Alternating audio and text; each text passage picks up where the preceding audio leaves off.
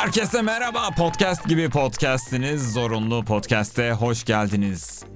Işık hızıyla bir şeyler değişiyor memlekette. Çok acayip bir hız var. Çok acayip bir devinim var adeta.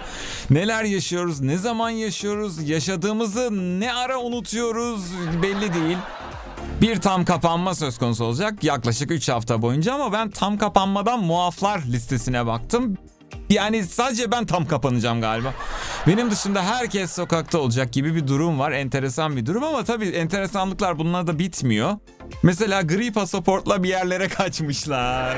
Almanya'ya kaçanlar olmuş. Adam almış pasaportu kaput. Yok. Sıfır. Ortada yok. Bir de belediyeler çalışmıyor diyorlar.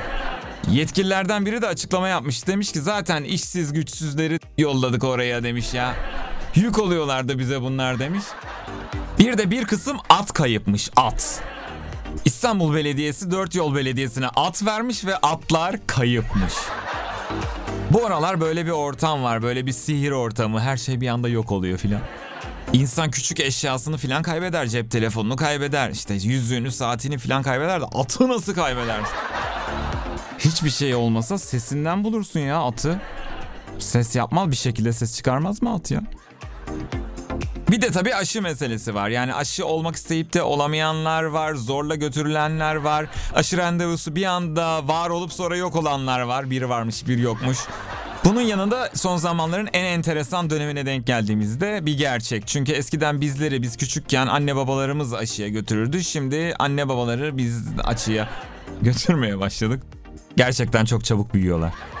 Burada tam kapanma sebebiyle insanlar yine sahil beldelerine çekti bu sahil beldeleri de yani sürekli sahil beldeleri sahil beldelerine akın etmeye başlamışlar. Büyük Covid göçü diye adlandırılan bir süreç başladı. Yoldakilerle röportaj yapıyorlar. Evet abi çok kalabalık diyor adam. Lan kalabalığın bir parçası sensin. Kendini saymıyor. Evet ya insanlar hakikaten yani cahil filan diyor. Bir de oranın yani gidilen yerin yerlileri için çok sıkıntılı, çok tuhaf bir durum. Yani sen sakin sakin evinde oturuyorsun. Herifin biri geliyor hapşırıyor ondan sonra sana oluyor olan. Bu arada yine bir ilimizde Covid'e yakalanan memurlardan savunma istemişler ya. Bunun savunması nasıl olabilir sizce? Yani nasıl bir savunma yapabiliriz? Vallahi işte enseme hapşırdı arkadaş. O da Covid'miş bilmiyordum ne yapayım falan. Öyle bir savunma mı yani nedir? Vallahi müdür bey arkadaş tost diyordu. Bir ısırık aldım ama Covid'liymiş hayvan herif. Böyle mi böyle bir şey mi yani? Bir ısırık aldım diye savunma mı olur? Herkese yüksek moralli tam kapanmalar. Tekrar görüşeceğiz.